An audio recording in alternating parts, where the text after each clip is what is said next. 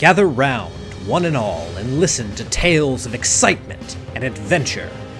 Tales of daring heroes, savage monsters, and bards who just couldn't keep it in their pants.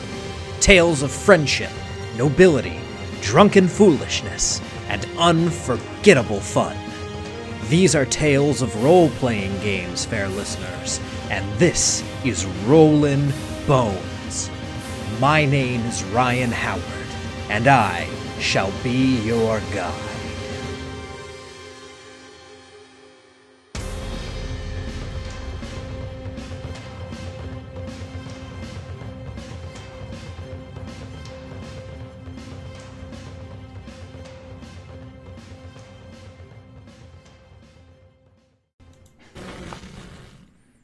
Good evening, everyone, and welcome to Rollin' Bones with Ryan Howard, your source for the best in RPG interviews.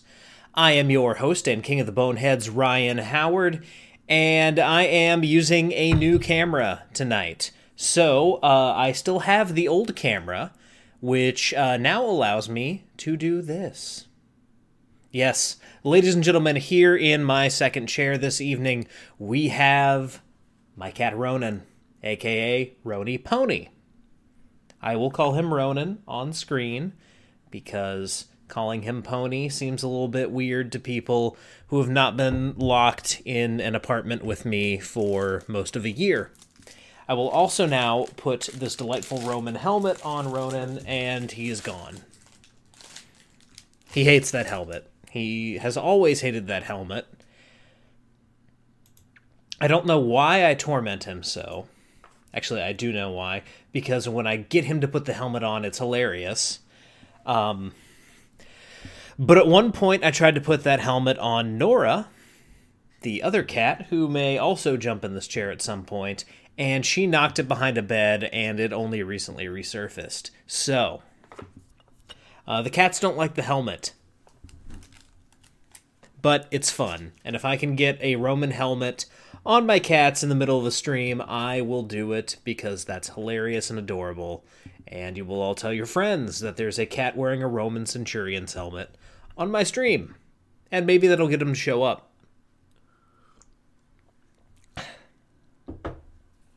Anyway, tonight we are once again flying solo, and we're going to be doing a little bit of a uh, product review here. Um, recently, I had my 25th birthday, and so, you know, along with that came birthday gifts. And one of them, uh, which came from my good friend Amira and uh, Spoony Sage, who uh, works with her on her stream. Uh, for anyone who hasn't tuned in or you know wasn't around in the early days where I talked about the stream a lot, Namira uh, does great video game streams where she plays horror games. It's a lot of fun, great community, uh, fun to hang out in.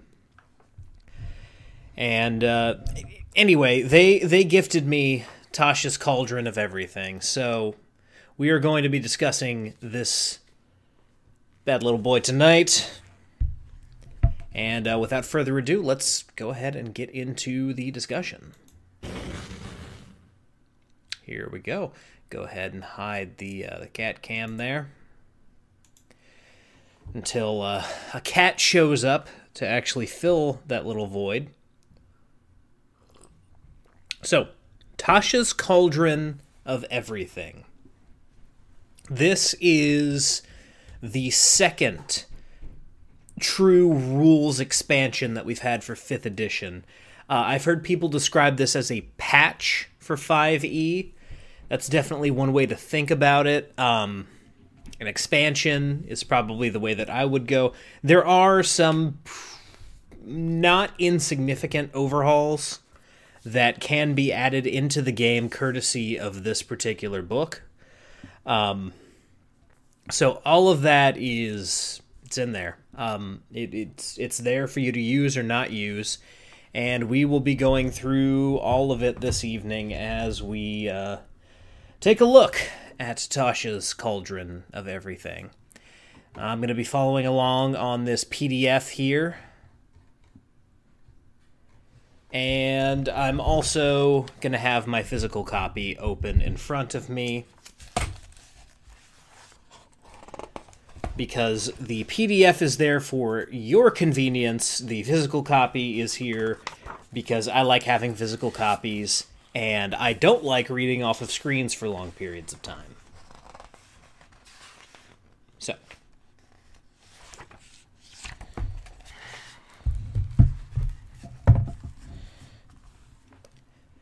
Starting off, uh, one thing I want to say here there's a lot of filler in this book in certain sections. Um, now, some of this I understand why it has to be here. Uh, like, you know, this section here about, you know, what you'll find within. Um, just tells you all the different stuff that's going to be in there. Um, and then there's some really weird stuff about rules here that I don't think is necessary. This is maybe it's a major nitpick on my part. But this is all stuff that's covered in the the Dungeon Master's Guide. I, I don't see anything here that's brand new or that really kind of answers any questions here. Um, I mean, the advantage disadvantage thing. It's it's good that it's here because you know if more than one factor gives you advantage or disadvantage on a roll, you have it only once. Basically, advantages and disadvantages don't stack. You don't get to roll four dice and pick the highest, or you know roll four dice and pick the lowest. It's it's just either you have advantage, you have a regular roll, or you have disadvantage. Advantage cancels out disadvantage uh, so if you have something that gives you advantage, something is giving you disadvantage, regular roll, on and on.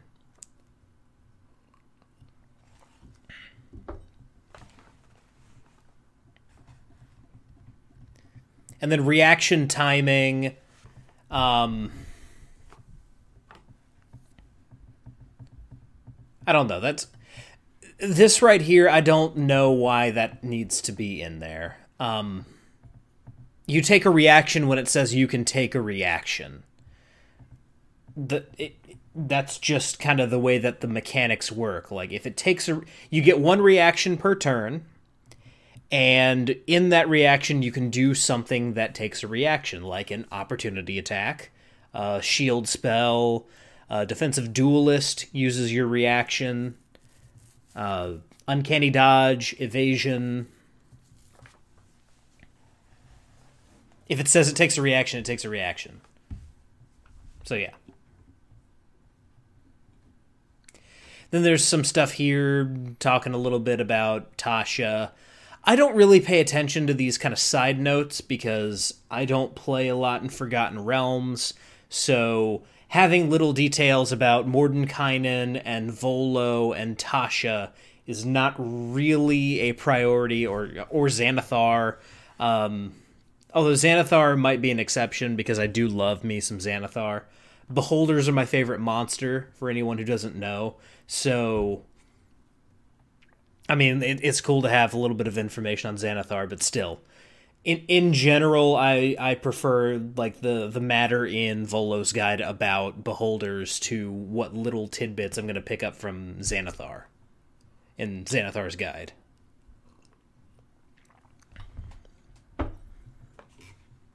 and then there's just more here about you know all, all, this stuff. And the last one have fun. Okay yeah we're playing this game we're gonna have fun okay there's i feel like i'm being overly negative i, I should stop that because this actually is a very good book there's going to be a couple things that i'm nitpicking here to begin with but in general I this is a really great book. I, I really like some of the stuff that's added here. So, starting off here, this is kind of the last thing I'm going to bitch about until we get to the very end. But I I'm a little bit bothered by this particular character options section. Um, namely, what what really bothers me is the ability score increase and what's the other one here?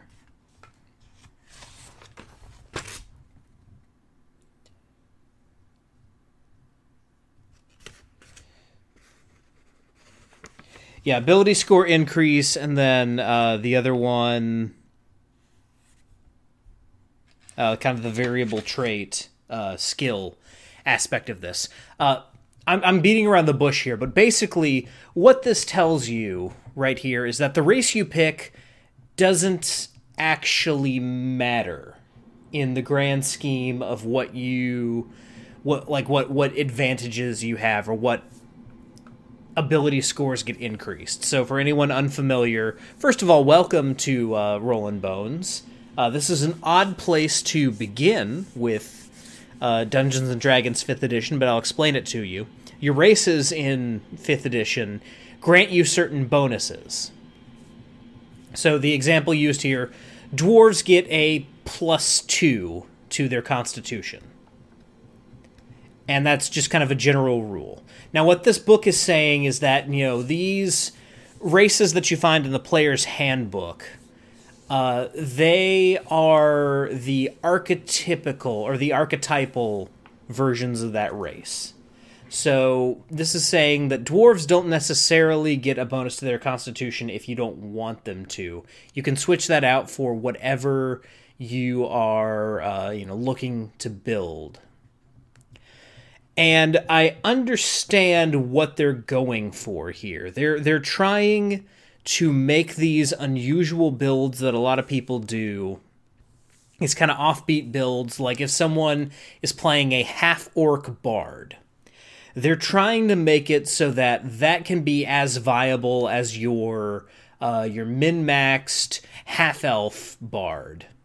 You know, you can you can change things around so that you, or you can change your uh, your bonuses around so that your half orc is functionally a half elf, but in appearance a half orc. Now, on one hand, this is a very small thing. As a DM, I don't have to allow this, uh, and as a DM, you don't necessarily have to allow this. But basically what this is saying is that the race that you pick is just window dressing.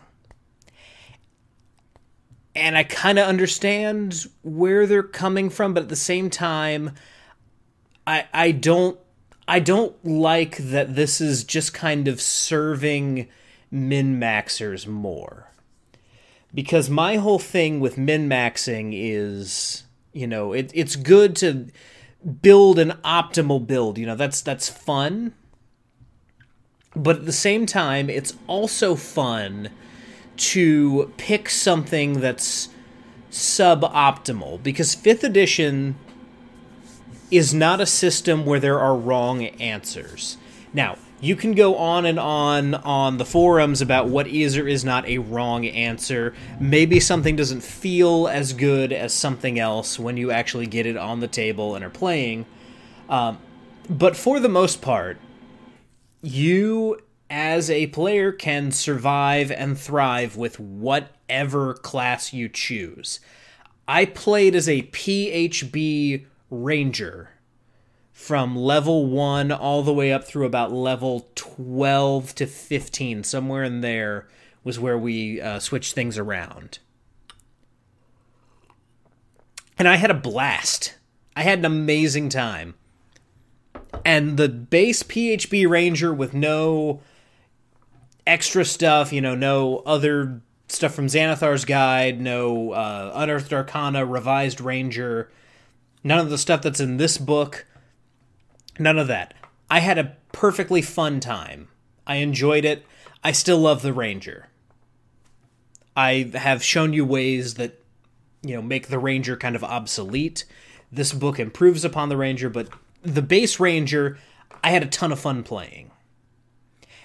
And there's no reason why you at your table can't have a ton of fun playing with a quote unquote suboptimal race. Just if you want to be a dwarf bard, you're not going to get that charisma bonus. So you're going to have to put more points in charisma, but you can take those points from you know dexterity or, or sorry, you can take those points from strength or constitution depending on you know what you're looking to do with a particular bard because you know that you get those bonuses as a dwarf. So you don't have to worry if your constitution ends up being a 10 instead of a 12 because you're going to get the two point bump. You just kind of rearrange your points or you rearrange your dice if you're rolling your stats or you rearrange you know what goes where in the standard array depending on how you do it um, it's it's not that difficult to play a suboptimal race. Um, and it can even be interesting the dimension that your character can take on. I'll use Spoony as an example. Uh, in the game that I was running with him, he was playing a dwarf bard.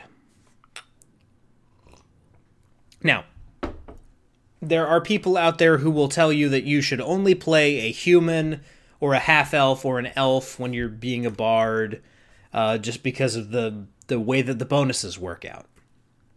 So dwarves don't get the kind of bonuses that bards typically have, and you know dwarf bards don't really exist in people's uh, cultural consciousness. I know this from trying to find a miniature for a dwarf bard when we first started this game. I, w- I was doing miniatures for everyone. And so I was looking for like a dwarf bard. Very hard to come by.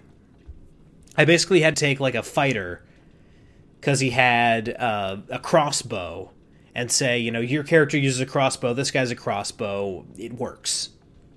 Are you okay? Like, is this is this cool? He's like, yeah, that that works fine. So that's what we ended up going with.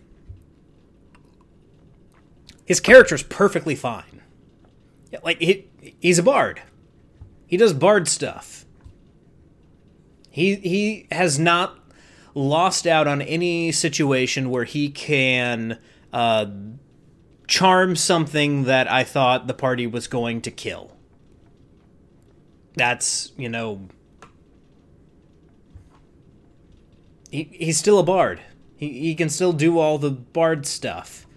Could he maybe do it with a couple more points added to the final total with an elf or a half elf? Sure but he wanted to play a dwarf bard, and it also gives him this weird added dimension where he's also kind of the party tank because he is a uh, he's a valor bard, so he has proficiency with shields. Uh, he's wearing medium armor, and you know he he's using an axe because he he had the proficiency as a dwarf and he has a high enough constitution that it, it doesn't matter. So they don't have a fighter in the group or a cleric. They've got Valor Bard, a monk, and a rogue. The um, I don't remember what the monk is, but the rogue is a uh, arcane trickster. So yeah, there, there's no tank or there's no traditional tank. But he ends up working as a tank because of the dwarven features that he has. The dwarven, you know, racial features. So it allows you to in a lot of ways have your cake and eat it too and you know play multiple roles in a party that is not necessarily the D&D, you know, perfect caster, DPS, healer, tank role. Um, you you you don't necessarily need that when you've got you know stuff like here's a here's a dwarf bard who has a bonus to his constitution so he's got he's he's a little bit beefier he's got more hit points. So doing this you, you're gonna get a lot of munchkiny characters at the table from what would otherwise not be a munchkiny character. And by the way, being able to, you know, have the have the perfect stats every single time is not going to encourage a lot of creative thinking at the table. You're not going to have your fallbacks. Like, again, to, to use that example, well, if the charm doesn't work, if I, you know, flub this roll here, I can always fall back on the fact that I can swing an axe and smash this thing with, you know, melee. If instead of that, Spoony just changed the traits and, you know, said, okay, instead of the constitution bonus, I want a charisma bonus, it's going to take away some of his potential to tank in that case. So it's really it you know it, it's weighing the the pros and cons, um, and honestly, honestly, I don't see it as a big enough deal for someone to be like, eh, I really want to be a. Uh, I really want to be a dragonborn, but I really want the dexterity bonus so I can be the best possible monk.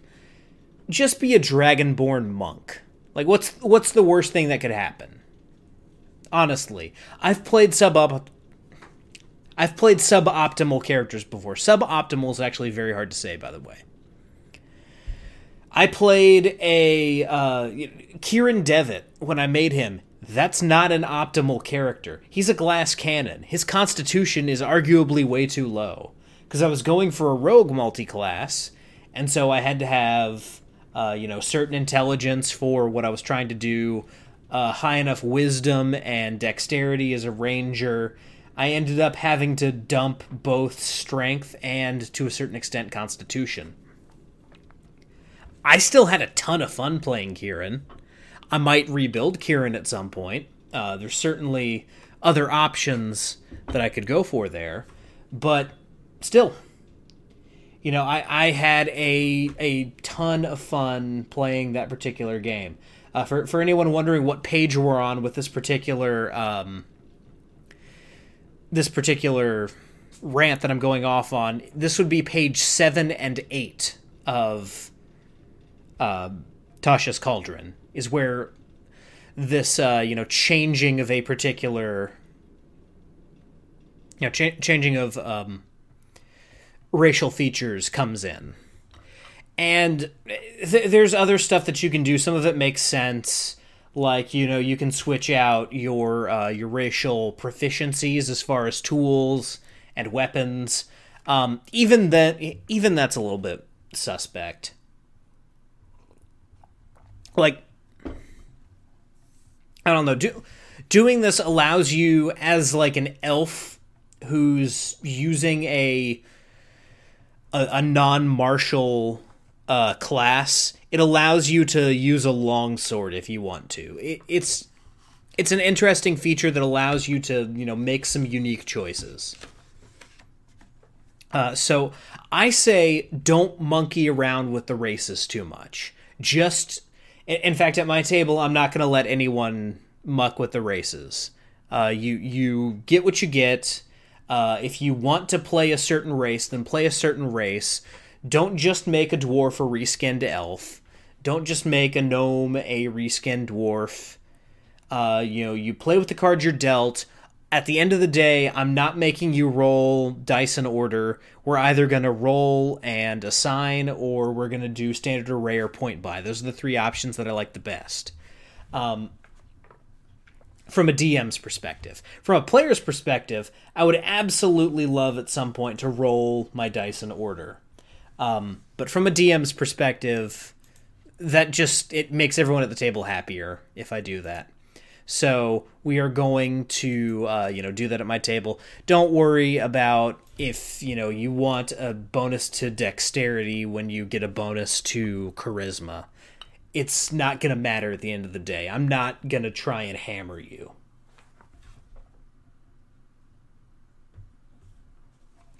So, that's enough of that particular bitch fest because there's a lot of good stuff to actually get to here. Um, real quick, one of the one of the good things I want to get to here. One of the cool guides that it gives you here as a GM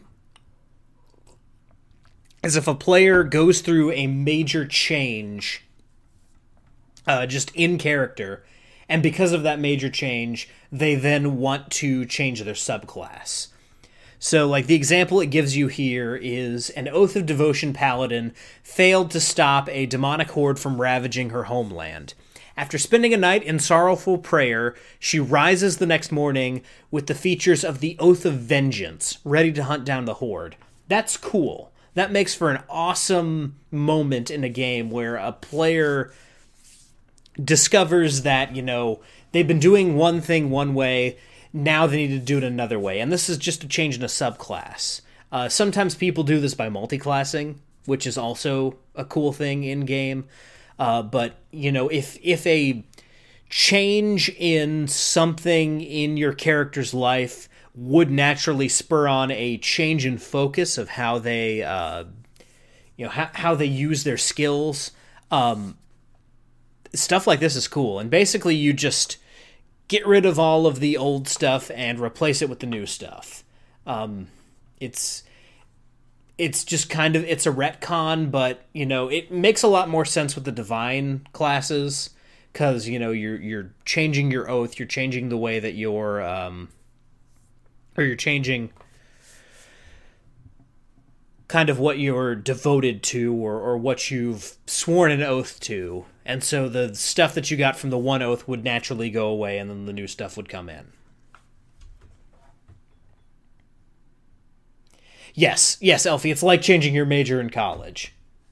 And as someone who did that four times, uh, I can tell you, I wish it were that simple.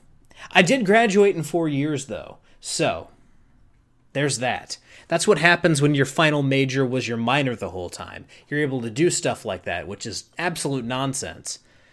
On paper, I should have gone to college for six years, but I went for four. I also don't have a minor though. I just have a bachelor in the bachelor of the arts and philosophy. That's my major, no minor. Graduated cum laude. That stuff doesn't matter anymore though because I'm 25 years old and I work in an office.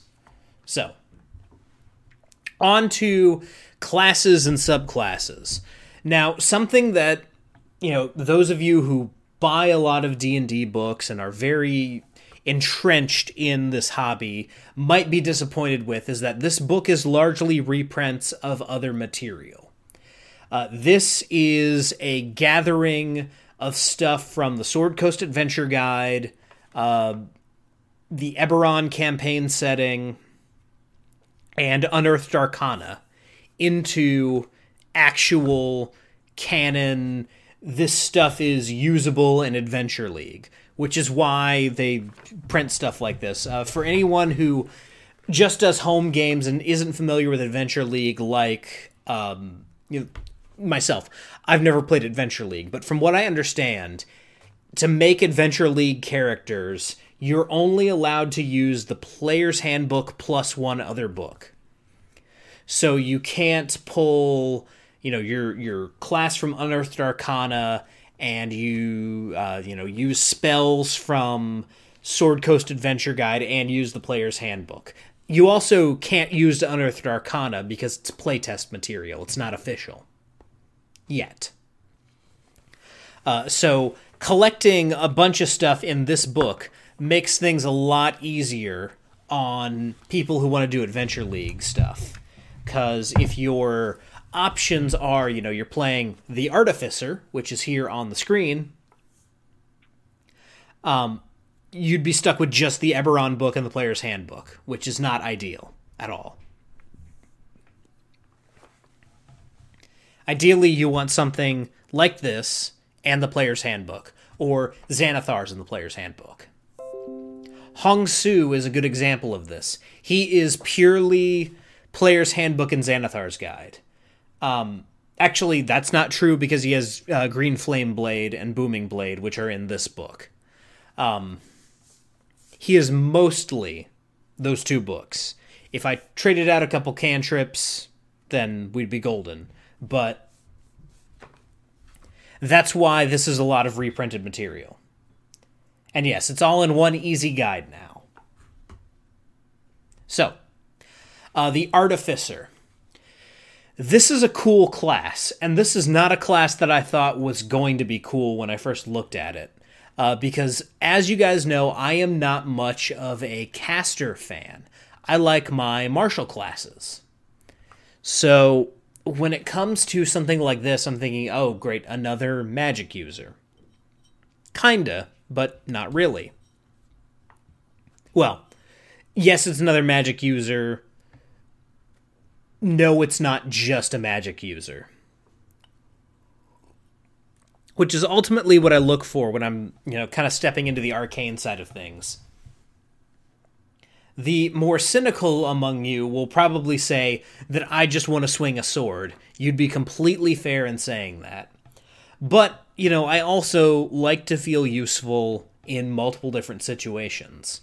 Um, and if I went like a full on wizard uh, who could only use a quarter staff or a dagger or something like that, if someone closed the distance on me, if I were out of spells and someone closed the distance on me, uh, I'd feel like a complete moron. Because, you know, what am I going to do? Hit you, hit you with my staff for a d6 damage uh, that I probably have like a minus one on because I dumped uh, strength. What what's that going to do for me?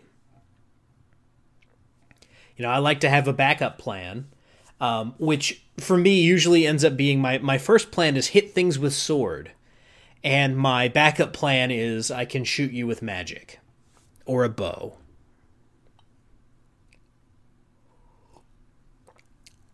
I think it might be a heritage thing because I'm bringing it up again. Conan uh, very rarely fought from a distance. Conan was always, you know, up in, in the battle. Uh, and that's very much where my kind of, you know, fantasy inspiration comes from. Sword and sorcery. Stuff like Conan the Barbarian. I like swinging a sword. My favorite Lord of the Rings character is Aragorn for that reason. Swinging a sword's cooler than shooting a bow. I'm sorry. I like Green Arrow as much as the next guy, but you know, the, I like swords more than bows. There's a reason why I'm trying to be a blacksmith. Swords are cool.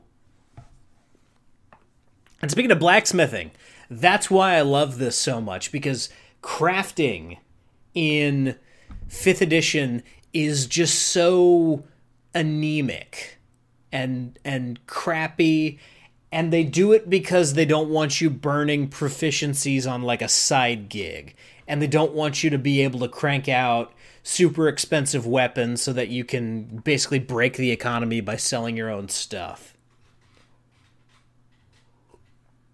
So I get it.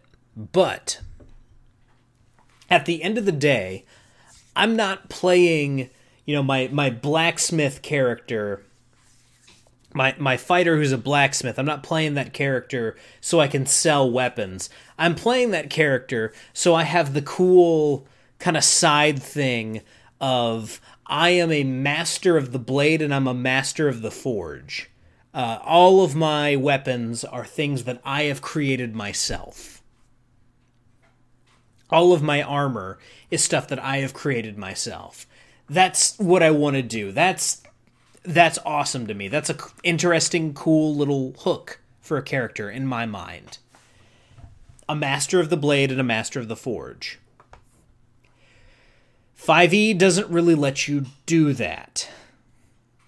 Except for now you kinda can with the artificer.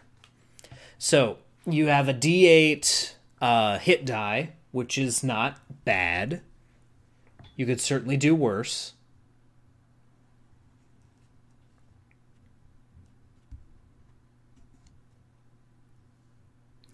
Elfie, I, I need you to explain what you mean by Samwise Gamgee. Uh, I'm not exactly sure what, what you're going for there, because um, I think I breezed past it. Uh, so you need to remind me of what that is. I know who Samwise Gamgee is, obviously, but where he enters the conversations, what I'll need to be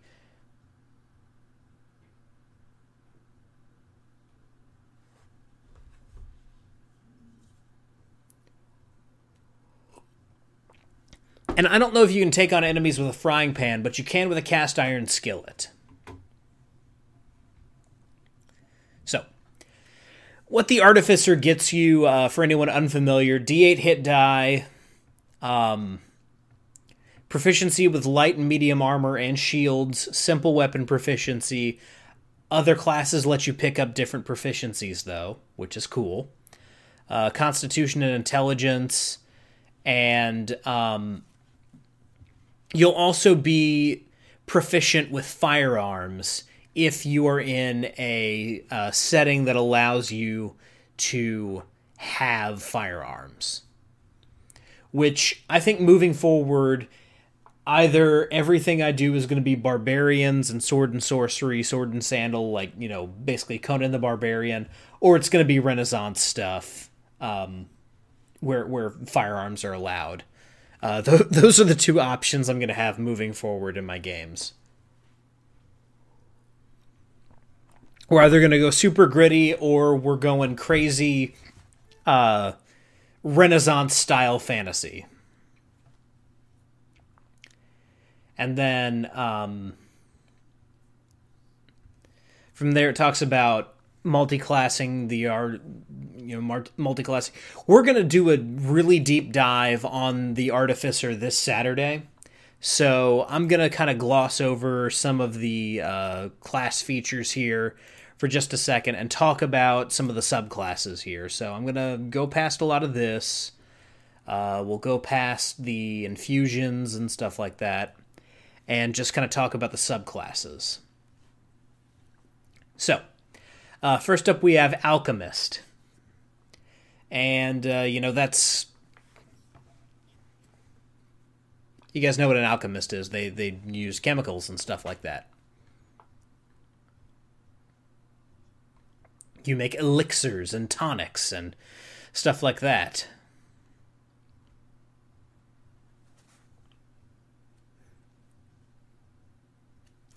And then, apologies. Excuse me, I'm just falling apart tonight.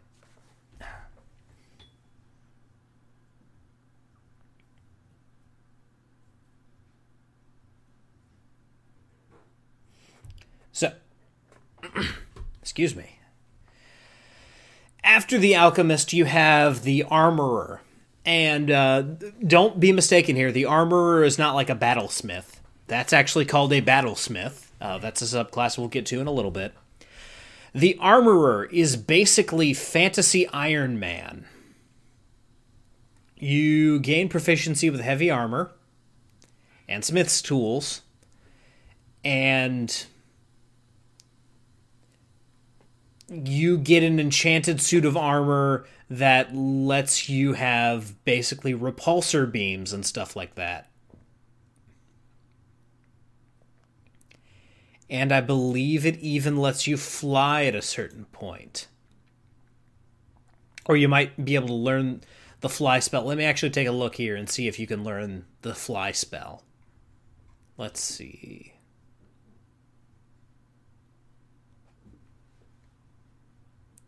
And he's gone again. I should wait for him to fall asleep and then then turn it on. Let's see. Okay, so no, you can't learn the fly spell as a uh, as an artificer. But I feel like at some point it lets you lets you fly. So you're like your gauntlets. You you basically have a thunder punch. Uh, you've got a shield, like a magical shield, lightning launcher. Um, dampening field, which lets you basically go into stealth mode.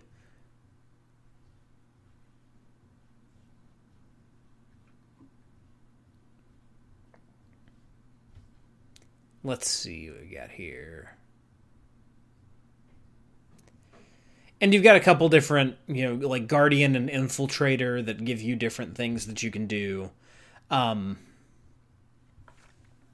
but yeah, you're basically fantasy Iron Man, which on one hand sounds pretty cool, but on the other hand, and this is totally a me thing, I get super annoyed when people try to recreate superheroes in a fantasy world.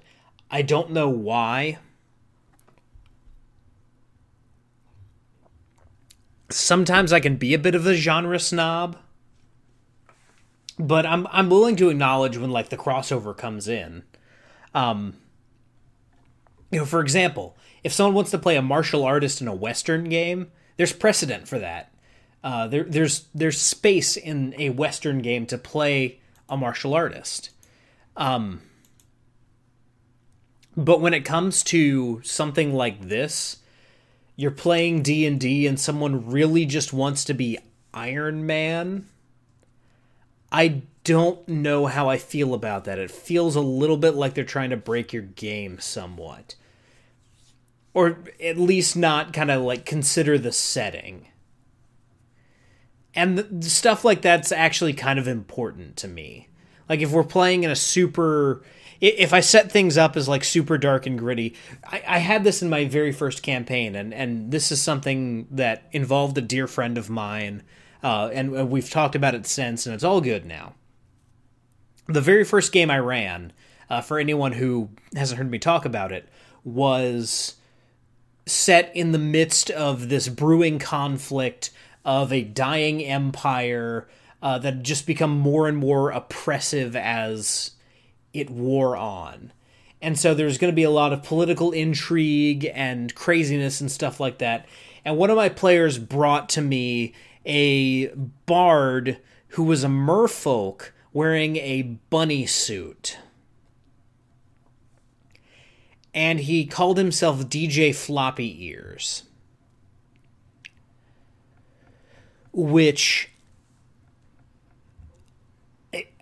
again th- this this was Austin. We've talked about it on the show. You guys love Austin and know Austin. I love Austin. Austin's great. In hindsight, I probably should have let him break it out. But there was something about that that rubbed me the wrong way. I'm just like that's not in that that doesn't fit the setting. It doesn't work. It doesn't work with what we're doing here. And so if you're if you're trying to break the game in that way or just kind of like do your own thing in that way, it's kind of uncool. Um, however, it's in the book, it's there. Uh, as long as you don't lean super hard into the Iron Man thing, I'll forgive a couple I am Iron Man's or you know just kind of like cute Iron Man references. I'll laugh, you know, I, will I'll go along with it. But if you're trying, if you show up with a character named Anthony Snark or something like that, I'm gonna I'm gonna tell you to make another character or take this more seriously. Maybe I'm just being a baby. I don't know. But that's that's my whole thing about, you know, playing with the uh, particular or playing with this particular subclass. It, it's a very cool and very powerful subclass, though. Works super well. Um, very good at what it does. So I will not uh, begrudge anyone who wants to use this class because it's kind of awesome. It does a lot of really cool things. I've been laboring on a couple very specific things here. Uh, a lot of this stuff, you know, I have very strong opinions on. Some of it I'm just going to gloss over. So uh, keep that in mind. Uh, next up, though, we have the artillerist. Basically, if you want to build cannons and blow shit up, uh, this is your subclass. Uh, you know, you, you, can just make a lot of blowing stuff up. And then there's the battlesmith. Uh, now the battlesmith is really cool. One thing I want to point out is you get like a steel. It's called a steel defender it's basically a metal pet that you made.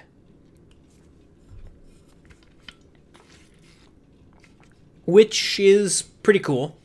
Uh, we're going to go over the Battlesmith in greater detail on Saturday. So um, I'm going to skip over this as well, just for the sake of not kind of treading the same ground. So we'll, we'll skip over that and uh, you know we'll talk about infusions on Saturday as well. Uh, we're pretty much good here as far as the artificer's concerned. It's going to move a lot quicker from here on since I don't have to explain entire classes now.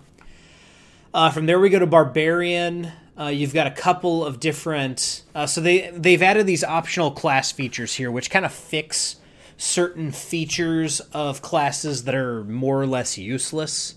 Uh, we'll talk in greater detail about that with the Ranger, because it does a lot of good things for the Ranger. So with the Barbarian here, you've got the Path of the Beast. Uh, this basically lets you be kind of like a gangrel, but in D and D. Uh, so you take on some animalistic aspects, and you can like use claws and fangs for uh, your weapons. Essentially, it's it's pretty cool. Um, honestly, I'd play it. It seems pretty awesome. You can like turn yourself into Wolverine, which I think is cool. Especially if you like take a take a dip into monk.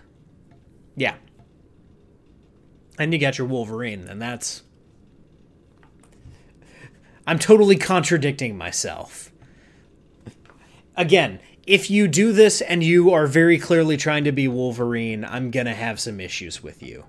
Uh, same thing if you do any of the like Batman builds, but you're trying to you're trying very hard to be Batman in D and D. It's gonna be an issue. But the option is here, and it's it's pretty cool. A lot of people seem to like it. Then there's the Path of Wild Magic, which basically lets you be like a Feywild barbarian. Uh, you're able to, you know, use some wild magic and stuff like that. There's, you know, um, a shortened, abbreviated wild magic table here. I don't really see the point of this one, but if it if it sounds cool to you, it's there.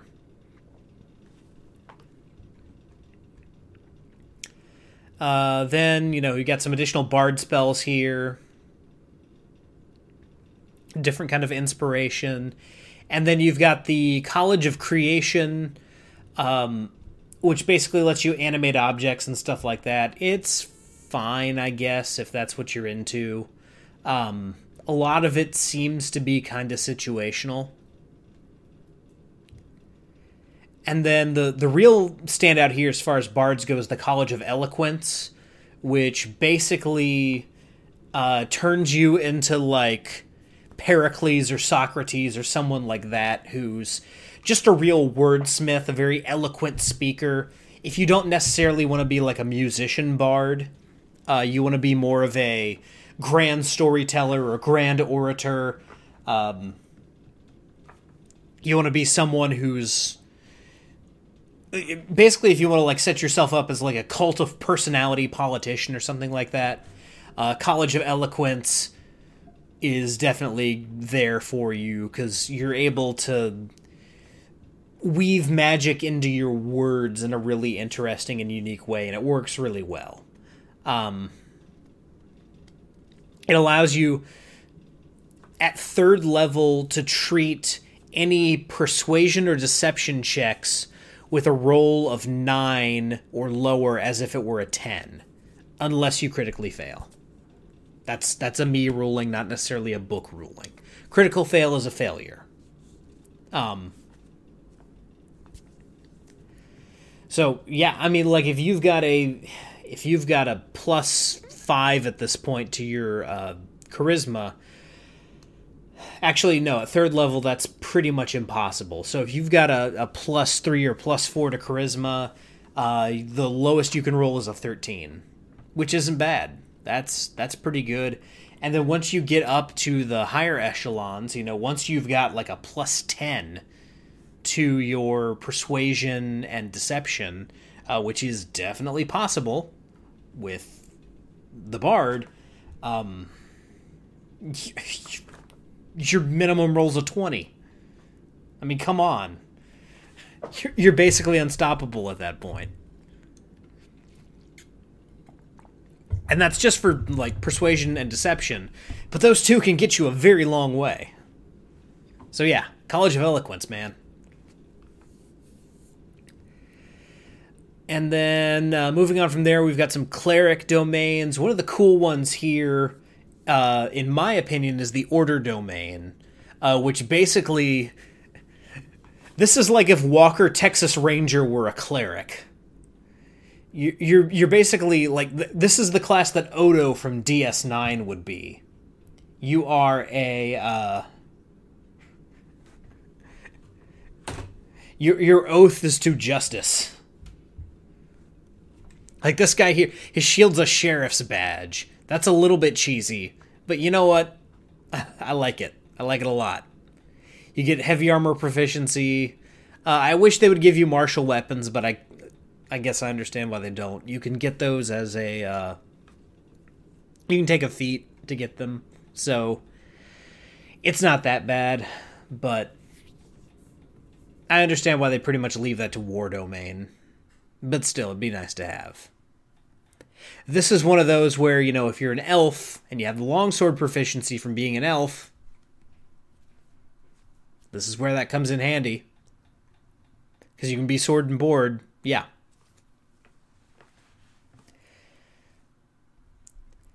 And you can get, like, uh, you know, channel divinity to add an extra d8 psychic damage to your attacks. Um, yeah, there's all kinds of cool stuff there. And you got Peace Domain and Twilight Domain, uh, which I've not really delved into very deeply. I've never played a cleric though. It's one you know I'd, I'd be down to play a cleric, uh, but again I'd end up playing like a war cleric or something like that, cause I got to swing my swords. It's just the way it is. And then in the druid category, you've got uh, the the main one here is the circle of spores. Uh, you can be a fungus druid if that's really what you want to do. And there's the circle of stars. Um, let's see, is this one psionic? No, not necessarily. But it's more, you know, cosmic than the other druids. Then you have Circle of Wildfire. This one's a little bit controversial because it's not as powerful it was as it was in the Unearthed Arcana. Uh, that's just the nature of the beast. That's going to happen. Uh, Unearthed Arcana stuff can be very, very broken from time to time. So I understand why they nerfed it. Um, it's not that bad. Actually, I think I'm thinking of a different one. I think that's a sorcerer subclass that I'm thinking of. Um, either way, you you've got like fire stuff now as a druid, so you know there's that. Count your blessings, druids. That's actually not fair because druids are pretty versatile. Uh, druids aren't bad. I'd love to play a druid someday. And if I were to play a druid, I would probably forego my gots to swing my sword thing. So yeah, there's that. Fighter now. Um, there's a couple things added here as fighters. Uh, nice, nice painting here of an initiate fighting. That's that's actually pretty cool. I like that. It's good rendition.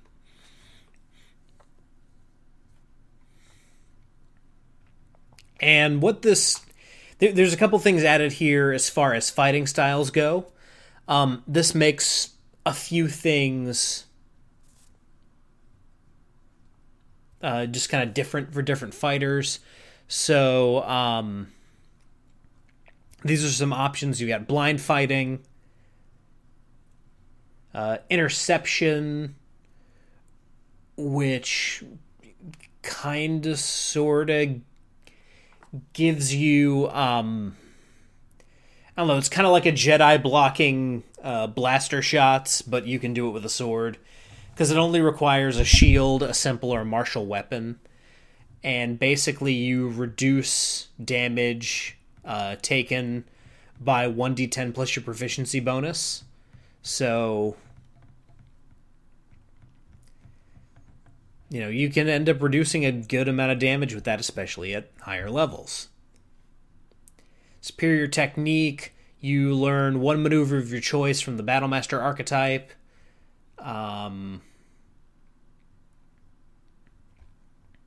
thrown weapon fighting, If you want to do it, it's there. You want to play Bullseye.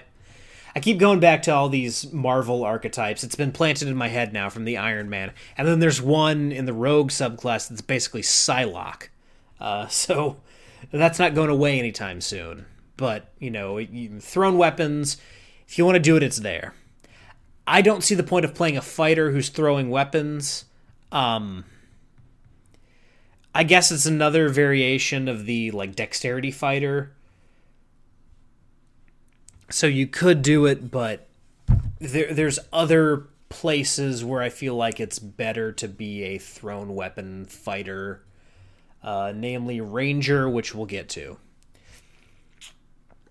And then the last one is unarmed fighting. And what this does is basically firmly plants the flag of you don't need that homebrew homebrew pugilist class, or you don't need to play a monk with all of the flavor taken out. Uh, you can be a battlemaster fighter and be a pugilist. Uh, you can maybe take like a dip in rogue just to get some of the skill proficiencies and stuff like that. But ultimately, this is just kind of killing that one subclass that's super popular or the one class that's super popular online. I can't remember who it was that made it, but this just this lets you be a pugilist without having to use unofficial material, which is cool. I'm I'm cool with that. And basically, what that lets you do is unarmed strike deals bludgeoning damage equal to 1d6 plus your strength modifier on a hit. If you aren't wielding any weapons or a shield when you make the attack roll, the d6 becomes a d8. At the start of each of your turns, you can deal 1d4 bludgeoning damage to one creature grappled by you. Pretty cool. And then there's martial versatility, which can be added at fourth level.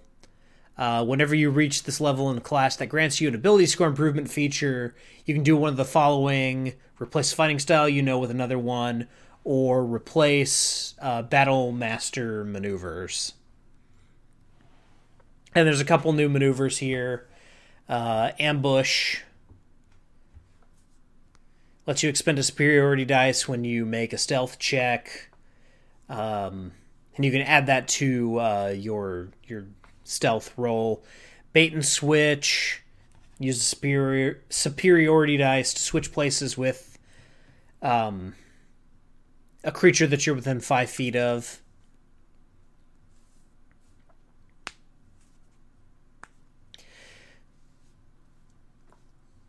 Lets you, you know, like switch places with a friend basically because it has to be a willing creature that isn't incapacitated and it doesn't provoke attack of opportunity brace uh, when a creature you see moves into reach Uh, you can use your reaction to expend a superiority dice, make one attack against the creature using that weapon. If the attack hits, add the superiority die to the weapon's damage roll.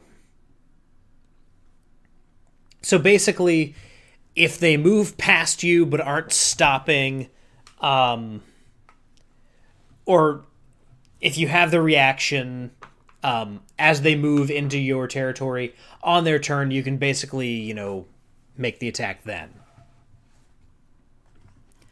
commanding presence, um, charisma, intimidation, performance, or persuasion. You can use a superiority die to beef that up. Grappling strike. After you hit a creature with a melee attack on your turn, you can expend a superiority dice and try to grapple the target as a bonus action. And you add the superior add the superiority dice to the strength check.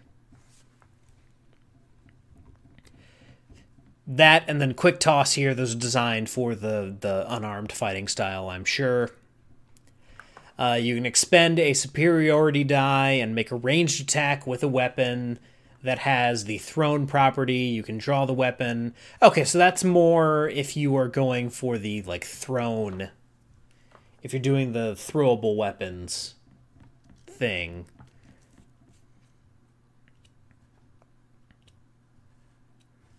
So if you're throwing hand axes a lot, you can do that.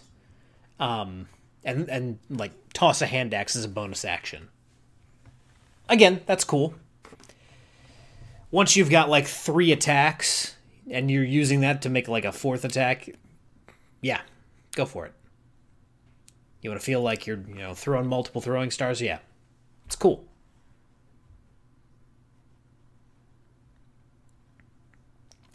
And then for the martial archetypes that are added here, you've got the Psi Warrior.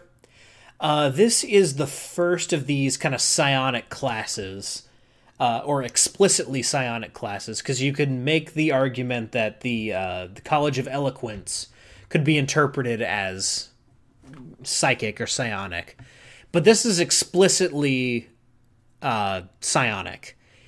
And there's a lot of added psionics in this book that makes me think they might be priming the pump for 5e Dark Sun.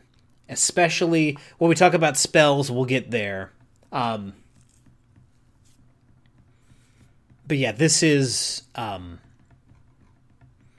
it's making me excited. I think they I think they might actually go through with it. There's definitely demand there.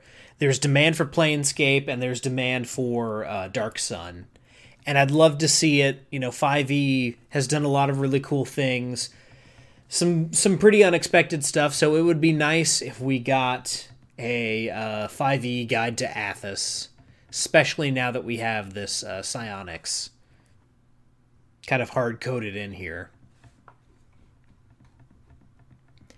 And then you have a rune knight who is able to kind of magically imbue their swords with, uh, you know, runes like you can do in The Witcher. And then here, this is more of kind of the filler that we talked about. And a lot of these builds are not very good. But this is basically just an explanation of how to make certain types of characters with the Battlemaster fighter. So, you know, you can, you know, like a, a bodyguard would have interception and protection uh, Duelist, Gladiator. This is one that I don't really like. I understand where they're coming from, but if you're going to do a Gladiator, be the Bard College of Swords and maybe take a dip in Fighter. Or be a champion fighter with high charisma. Um, th- this seems kind of unnecessary, in my opinion especially with all of these feats. That's a lot of feats. So, unless you're going variant human, that's tons and tons of feats. You're. I know fighters get a lot more uh, ability score increases than than other classes, but that's a lot. You might only get one stat to 20 with that. Hoplite. Some of this, like, there's almost no reason to take some of these feats. I know, like, if you're a Hoplite, you're using a polearm. Sentinel and polearm master and and shield master makes sense, but y- the other ones no. But really, this is here to explain kind of the uh, the pugilist and and how you make that, which makes a lot of sense. Um, again, a lot of feats. That's a lot of feat investment there. I'd say Tavern Brawler and Savage Attacker, maybe Grappler as well. The other ones you could probably do without, um, in my opinion. Skirmisher, that's just crap. If you want a skirmisher, build a scout rogue build a scout rogue and take a little dip into fighter. And then monk. Um, here's something I don't really understand. And I am not at all well read on the monk. I have run for a monk, but monks are a class that I don't really go near, even being someone who likes, you know, martial classes because monks are very very hard to play early on and they don't get a lot of cool stuff as far as items um So they they're, very they're designed for a very specific purpose. If you want to like if you want to be Bruce Lee, you play a monk basically. Um, and that's really the only flavor you can have as a monk. But this dedicated weapon thing, uh, it it sounds almost like you could use it as kensei for other uh, types of monks. You like almost you could have a kensei weapon. Um, and you can use it, it says you use a variety of weapons as monk weapons, not just simple or melee weapons. Not, or not just simple melee weapons and short swords. Whenever you finish a short or long rest, you can touch one weapon, focus your focus your chi on it, and then count that weapon as a monk weapon until you use this feature again. But it has to meet these criteria. It has to be simple or martial. Makes sense. You must be proficient with it. So it says you can use either, you know, simple or it, it wants you to use more than just simple melee weapons and short swords. Makes sense. But you must be proficient with it. So unless you're an elf or a dwarf or someone like that, where you get a racial proficiency with a particular weapon, uh, your options are simple weapons or a short sword and those already have like unless you take a special feat that lets you be proficient with other weapons, I don't see the point of this. Unless you've got racial weapon proficiency. So this seems very, very much pointless. Uh, anyone, feel free to correct me on this if I'm wrong. It also can't be a heavy weapon or a special weapon. So you can't do like a great sword or something like that. But yeah, if anyone's willing to, you know, tell me how I'm wrong about this, uh, feel free. But this seems kind of pointless. And again, if you want to be like a weapons master, be a Kensei monk. It's the best kind of monk you can be, honestly. Um, I don't see much of a point in being anything other than a Kensei monk, uh, unless you want to like Hadouken people but yeah, that's that's there. Uh, the Way of Mercy lets you be a little bit more of a healer as well, which is cool. Uh, Way of the Astral Self, again, another direct Marvel parallel because if you want to be Doctor Strange, um, it seems like you'd multi-class uh, wizard or sorcerer and way of the astral self monk. Because this basically lets you astrally project. So yeah, that seems very much inspired by uh, specifically the Doctor Strange movies. Because I think the the comics don't necessarily lean into the martial arts aspect of Doctor Strange as much as the uh, the movies do. So yeah, that is a product of the MCU. It's cool. It seems to work really well. Um, but yeah. Again, another Marvel parallel there. Paladins. Got a couple different fighting styles, blind fighting, uh, like the fighter got.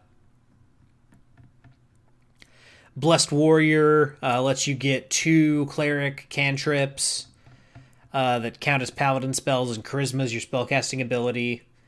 And then when you level, you can replace one cantrip with another one.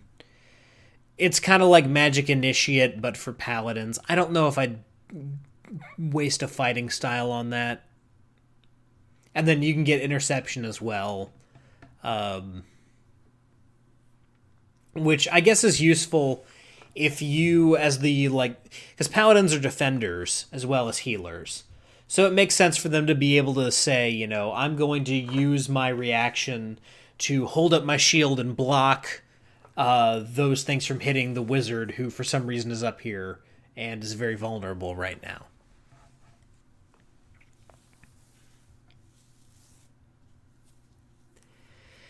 And then you can use your channel divinity to regain um, spell slot, which is no higher than half your proficiency bonus rounded up.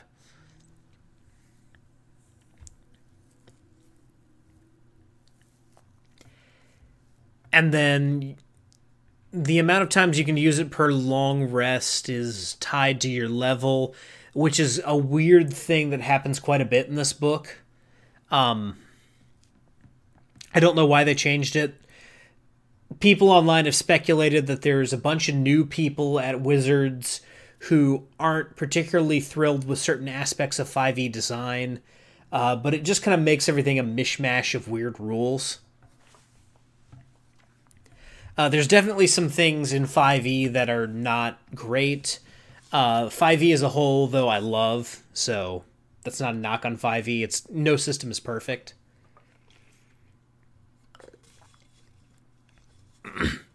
but Wizards is not gonna put out a 6e anytime soon. Not until sales of 5e begin to drop off. And they're not gonna do like a 5.5e. They're just gonna keep doing stuff like this. as long as the uh, the 5e train keeps a chugging.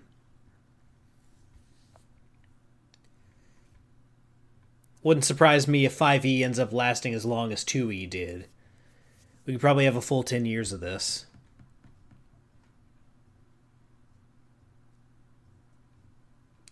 Which means we be getting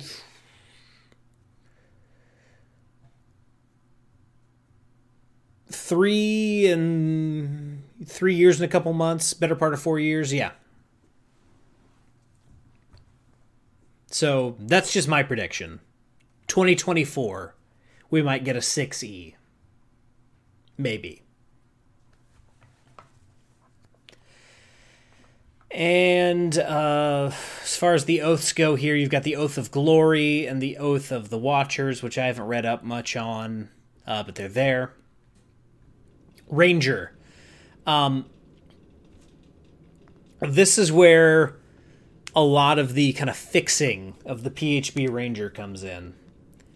Uh, because there's a ton of these optional class features that let you just kind of get rid of the PHB Ranger stuff that's useless. Um, so Deft Explorer replaces Natural Explorer. And at first level, you choose one of your skill proficiencies, uh, which lets you double the proficiency bonus for any ability checks you make that use the skill. And it gives you two additional languages uh, at sixth level, your walking speed increases by five feet, and you gain a climbing and swimming speed equal to your walking speed. And then at 10th level, as an action, you give yourself a number of temporary hit points equal to 1d8 plus your wisdom modifier, and you can use this action a number of times equal to your proficiency bonus. Again, more of that weirdness. And in addition, whenever you uh, finish a short rest, whenever you finish a short rest, your exhaustion level, if any, is de- decreased by one. So yeah, you basically give yourself a D8 plus wisdom modifier of temporary hit points, which is cool. It's like Armor of Agathys. And you've got Favored Foe, which replaces Favored Enemy. Uh, when you hit a creature with an attack roll, you can call on your mystical bond with nature to mark the target as your favored enemy for one minute till you lose concentration. Um, it basically replaces Hunter's Mark. First time on each of your turns that you hit your favorite enemy and deal damage to it, including when you mark it, you can increase that damage by 1d4. So instead of giving you an extra d6, it just lets you bump up your damage by a little bit um, by, by 1d4. And the damage increases to a d6 at 6th level and a d8 at 14th level, uh, which is an improvement on Hunter's Mark because Hunter's Mark does not increase, the damage doesn't scale as you level up. Uh, if you cast it at higher levels, it's just a longer duration. So it's good that they kind of did that for you. and that way you might not necessarily have to take Hunter's Mark. And by 14th level, uh, if you are a Hunter Ranger and you've got Colossus Slayer, uh, you're dealing 2d8 extra damage on a foe.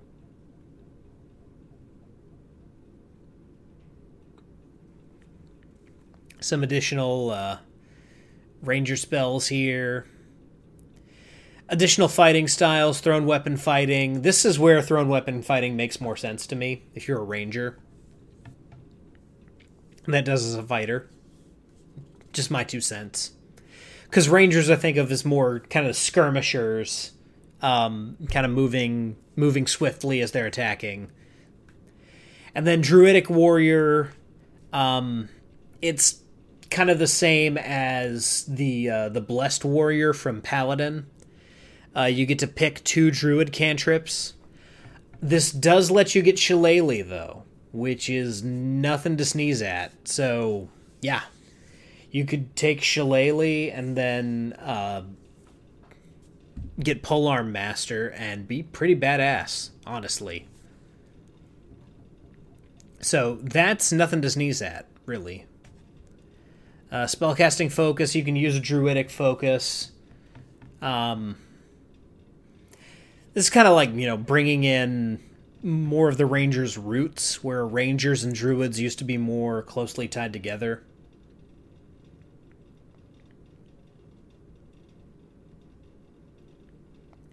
And then Primal Awareness as a replacement for Primeval Awareness. Uh, you focus your awareness through the interconnections of nature, learning additional spells when you reach certain levels in this class if you don't already know them. As shown in the Primal Awareness spells table, these spells don't count against the number of ranger spells you know. So, at third level, you get Speak with Animals for free. Uh, Beast Sense at fifth, Speak with Plants at ninth, Locate Creature at 13th, Commune with Nature at 17th. Not great, but not bad. However, you can cast each of these spells once without expand or expending a spell slot. Once you cast the spell in this way, you can't do so again until you finish a long rest. So you basically get to cast these spells once for free. Not bad. You get martial versatility here as well, and Nature's Veil, which replaces Hide in Plain Sight.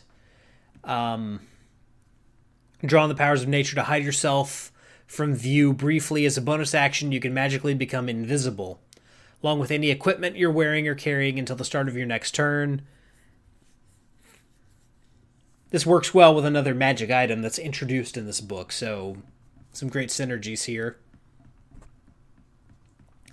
And as far as subclasses, you've got the Fey Wanderer, uh, so kind of a more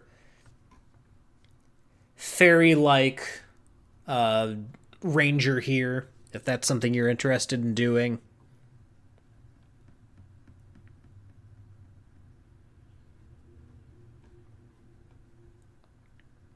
Otherworldly, oh, that's part of it. Then Swarm Keeper, if you want to like have a lot of bees, if you want to be the pain from Metal Gear Solid Three, you you can do that here. I don't. You can't make a Tommy gun, but you can send swarming insects after people. And then some guides uh, about Be- Beastmaster companions, and we get to Rogue. Rogue here, uh, steady aim as an optional class feature. Uh, you can give yourself advantage on your next attack roll on the current turn. Uh, so this is basically like taking a bead from uh, Savage Worlds. You can spend an action to give yourself advantage so that your sneak attack, you know, if you don't have anyone adjacent or you're not a swashbuckler, uh, you can spend an action to basically ensure that you get a sneak attack. Which would be cool for ambushing people. Then roguish archetypes here, you've got the Phantom, which is kind of like an undead rogue almost. Pretty cool. And then the Soul Knife. This is the Psylocke one. In fact, right here, it's all purple. That's Psylocke's psionic dagger. Yeah. There's a lot of Marvel Comics influence here. But I've got people who are playing Psyblades in uh, games that I'm playing in, so you know the like, blades are pretty cool. And again, this feels like priming the pump for uh, Dark Sun.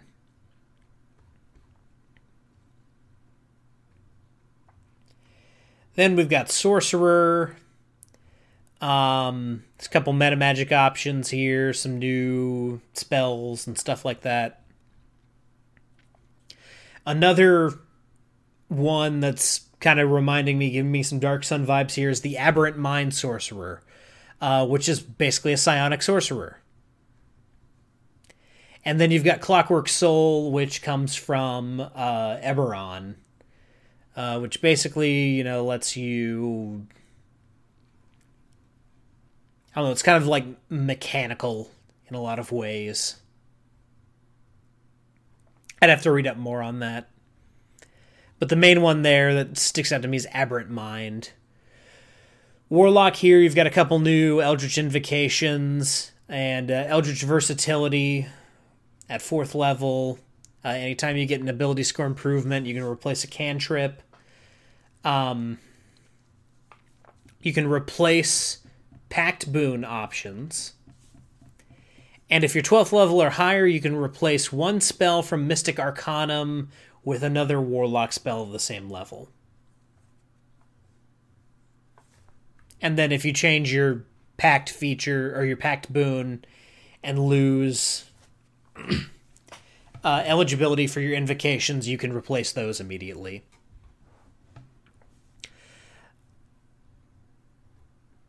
And then, you know, there's some of these um, otherworldly patrons, the Fathomless. You're basically a warlock of Poseidon at that point.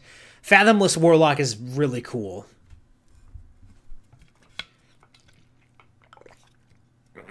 if you're playing Saltmarsh, um, which anyone who plays with me might end up playing Saltmarsh pretty soon because I have it. Uh, yeah. There's your there's your Aquaman type character, or if we're sticking with the Marvel theme, there's your Namor. And then there's the Pact of the Genie, which is also very cool because it lets you go into the lamp and you can take the party into the lamp to long rest.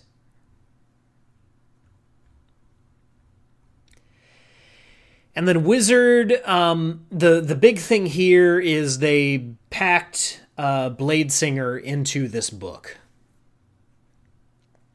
And then there's also um, what's it called? Oh, Order of Scribes, which lets you have like a book companion who talks to you. And gives you some other stuff, but that's basically that. Uh, from there, we get into feats. A lot of this stuff just kind of gives you different stuff. Um, I just described feats in a very generic way there. There's a chef feat, which is interesting. Um, a lot of this is kind of based around the kind of damage that you do.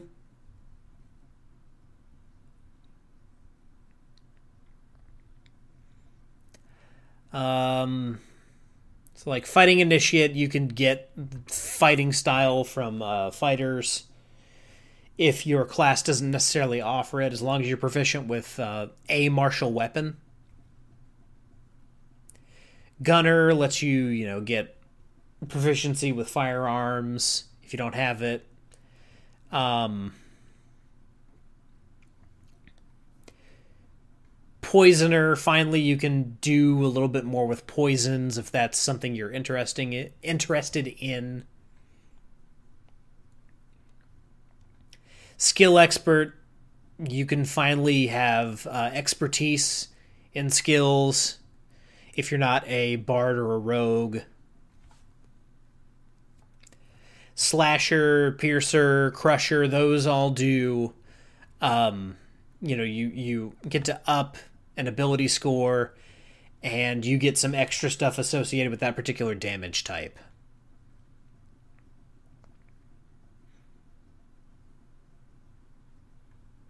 Like with Slasher, you can grievously wound someone if you crit, and then their next turn they have disadvantage. which is cool. Don't know if I'd spend a feat on it, but it's cool. Then from there, you get into this idea of group patrons. And what this does is just kind of give you an idea of, you know, if you want to run a campaign that's focused around we're all in a school or we're all part of a crime syndicate or, you know, we work for a king or something like that, this gives you some ideas about how to, you know, work within those parameters.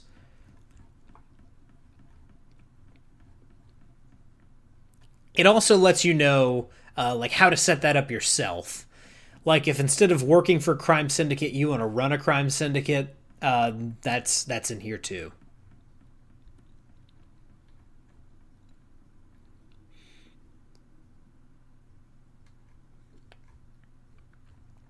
It even has specific quest types associated with the uh, various patrons. Like here's the aristocrat quests crime syndicate quests. Obviously, it's like, you know, assassination, heist, gang warfare, topple the powerful, guilds. Um, real quick, just wanted to point this out because unlike most of the art in this book, this piece is just ugly as crap. I thought these were like halflings on like a halfling sized cart I think they're supposed to be like regular people size, though. That's just ugly as sin. That's kind of gross. It's the only piece of bad art that I've seen, really.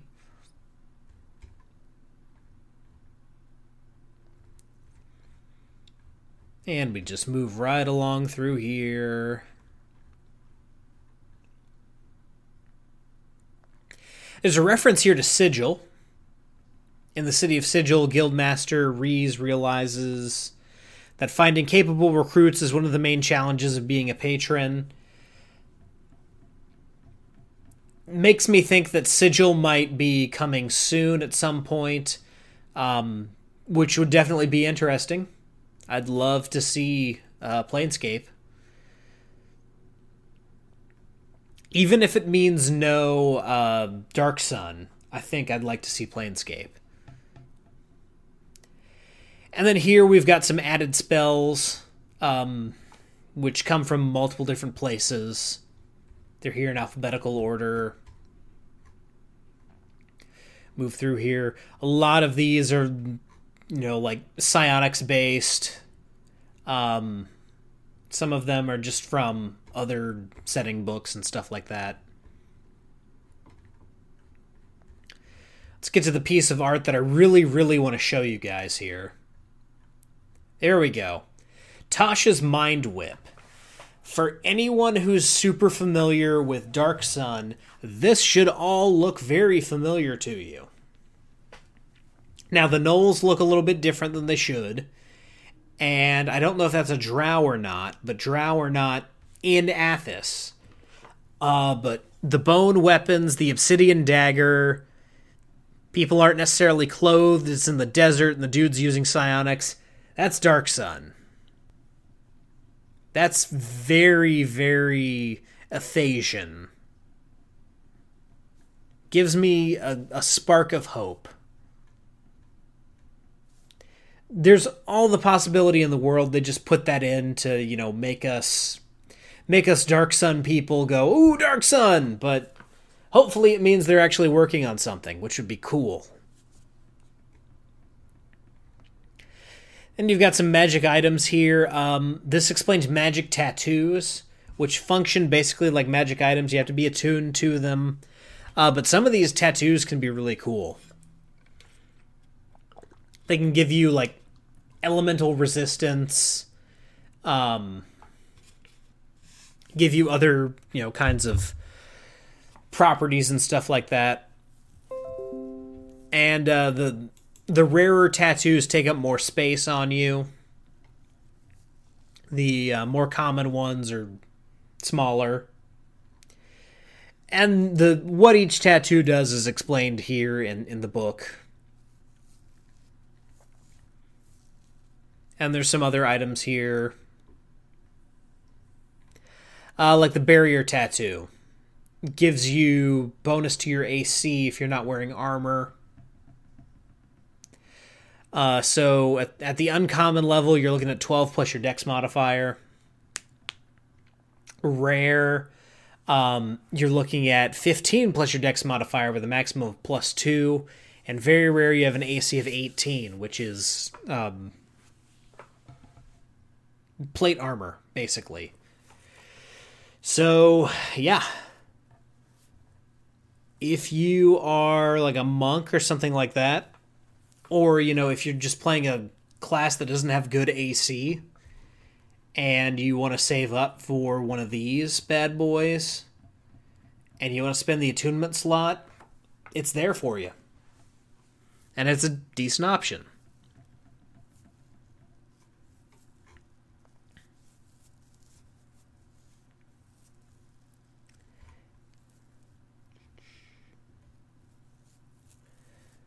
And like this uh, this blood fury tattoo, uh, when you hit a creature with a weapon attack, you can expend a charge to deal an extra 46 necrotic damage to the target.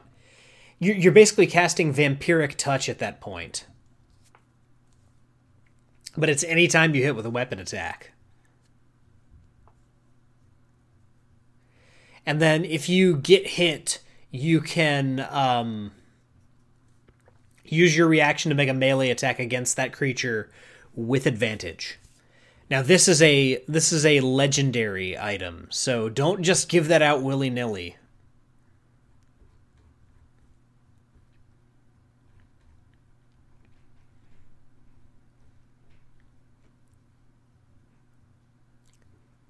There's some, you know, like magic flails.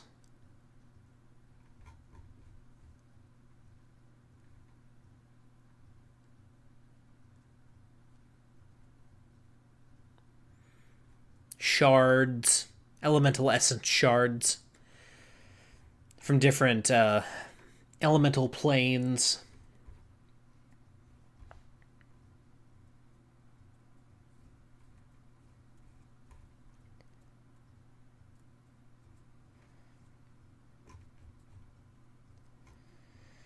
Mighty Servant of Leuk-o, which is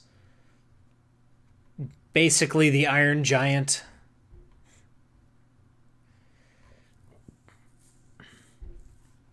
Nature's Mantle is the item I was talking about in, on the Ranger area that lets you hide as a bonus action if you are lightly obscured. And you can use it as a spellcasting focus as a ranger or a druid.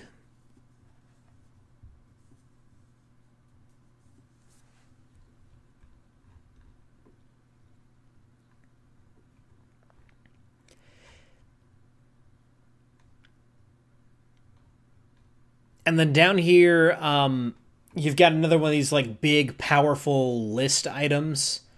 The teeth of Dahlver-Nar, uh, which are basically like dragon's teeth that do all kinds of crazy, weird things. They summon items and then give you effects. One of them summons a Tarrasque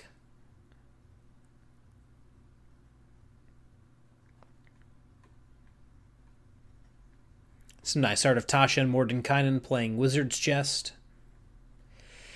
And then you've got some DM tools, and this is kind of where we're going to end uh, talking about these DM tools here. Uh, this is going to be the majority of our, our ending conversation here. Because uh, there's a section here about session zero. Now, session zero is a super important concept to get down. Um, however, a lot of the information here, you know, it, it's talking about social contracts and stuff like this. This is good stuff for a dungeon master's guide. Uh, this kind of stuff should be in the DMG, and if they're not going to put out a revised DMG or revised player's handbook, I guess it's okay for it to be here but the kind of people who are reading this book are the kind of people who already know this stuff. And there have been multiple YouTube videos and stuff like that. This is a very common topic. Um, So it's a little bit unusual for it to be here, in my opinion. I understand the importance of it, but it seems like space filler and I don't know, it's it's not great. Um kind of rounding out the book though, you've got a list of uh, rules for sidekicks. Uh, basically, these are NPCs that can level up. Um, you know, if your if your party needs a healer or something like that, uh, this would be a, a, resource that you could use if you want to have a uh, not a full on player character, so they don't overshadow the uh, actual players but it gives you some options and uh, helps give your players some versatility that they might be lacking.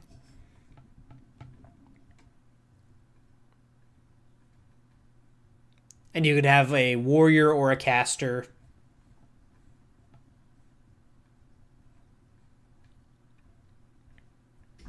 And generally, they're just they're they're not going to be as good as you, as a player character as, and that's the way they should be. Another cool tool here is just a list of kind of reactions that uh, different creature types may have to players or, or things that they uh, might want. So if you encounter a monster in the wild, they're not necessarily going to want to fight you immediately. They might be looking for something else. Um, so here's just a couple of cool things. Then you've got some environmental hazards, a nice little list of, you know, in this given environment, these are things you can expect. Uh, the haunted one is super interesting because a lot of people wonder, you know, how do you add horror elements to a D&D game? And this gives you a lot more effects to, to play around with to make that flavor come to life scroll quickly through here, get to the very end of this section, because there's some kind of big rules here. Excuse me. As far as um, certain things that could definitely happen over the course of a regular game. So we have rules about falling into water, uh, basically, if you fall into water or another liquid, you can use a reaction to make a uh, athletics or acrobatics check to hit the surface head or feet first. On a successful check, uh, you take half damage from the fall.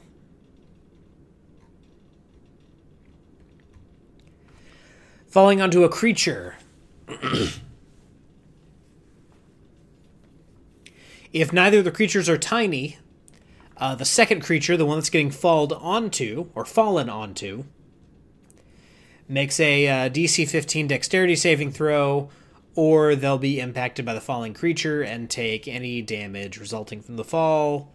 Um, you divide that damage evenly between the two players. And then the impacted creature is also knocked prone unless it is two or more sizes larger than the falling creature. And then at the very end, you've got some puzzles. Uh, this is kind of the filleriest part. Because the puzzles, from what I understand, aren't that great. And in general, I don't use puzzles in my game because they're boring. I did a dungeon that was very puzzle heavy uh, with my Dark Sun game. And I think the players enjoyed it well enough I don't think it was their favorite thing in the world, though. I definitely didn't like coming up with those puzzles. So what it taught me was I'm not going to use puzzles in my games anymore because I don't care to. I don't like coming up with them. Uh, I think it slows the game down, and I don't see the point. If you like them, though, they're here. Uh, so yeah, that's pretty much it. Let's see what we got here. Well, yeah, the Riddler would beg to differ, but his puzzles are different. Also, I'm not the Riddler. I you know what kind of game I like. I like Conan the Barbarian. I like sword and sorcery. There's going to be a lot of exploration and combat and role play, but not a lot of puzzles. puzzles and traps, I just don't really care for all that much. Although traps, traps are cool. But uh, puzzles, no, not really my thing. Just not really into it. So yeah, that is Tasha's Cauldron of Everything. All in all, this is a great book. I love it. Well, love might be a strong word. Um, I like it. I like what it adds to the game. I like some of the utility it gives certain classes. That's that's good stuff. That's cool stuff. Uh, you can do some really interesting things. A lot of Marvel Comics characters are now uh, D and D canon because of what you can do with the rules here. So there's that. If that's what you're looking for in your game. But yeah, that's Tasha's Cauldron of Everything. Uh, I recommend it. If you are playing a lot of 5e and you want to look at some different character options or, you know, see some different rules, this is the, you know, this is the rule expansion. So this is going to be your, you know, if, if you want to be completely up to date on all the current rules, it's essential in a way. So, yeah, that is going to do it for tonight's episode of Rolling Bones. Uh, guys, thank you so much for tuning in and, uh, you know, watching me take a look at this particular uh, book. Uh, thank you again to Namira and Spoony for getting me Tasha's Cauldron of, of Everything. I love it. Just bumped my microphone there. And just to let you guys know what's coming up this week, on uh, Saturday for Danishes and Dragons. We're going to be digging back into Tasha's Cauldron of Everything because I am going to be making a character who is a battlesmith. Uh, I'm going to be re examining an old character, T1 Valorum. We'll be talking a lot more about him, and I'll basically be rebuilding him using the rules here in Tasha's. So, yeah that's what we're doing on Saturday. Uh, let's build a battlesmith. I'm looking forward to it. I hope you guys are looking forward to it too. Uh, so until next time, whether you rolled a 1 or a 20, I'm so glad that you rolled your bones with me, Ryan Howard, and I'll see you next time.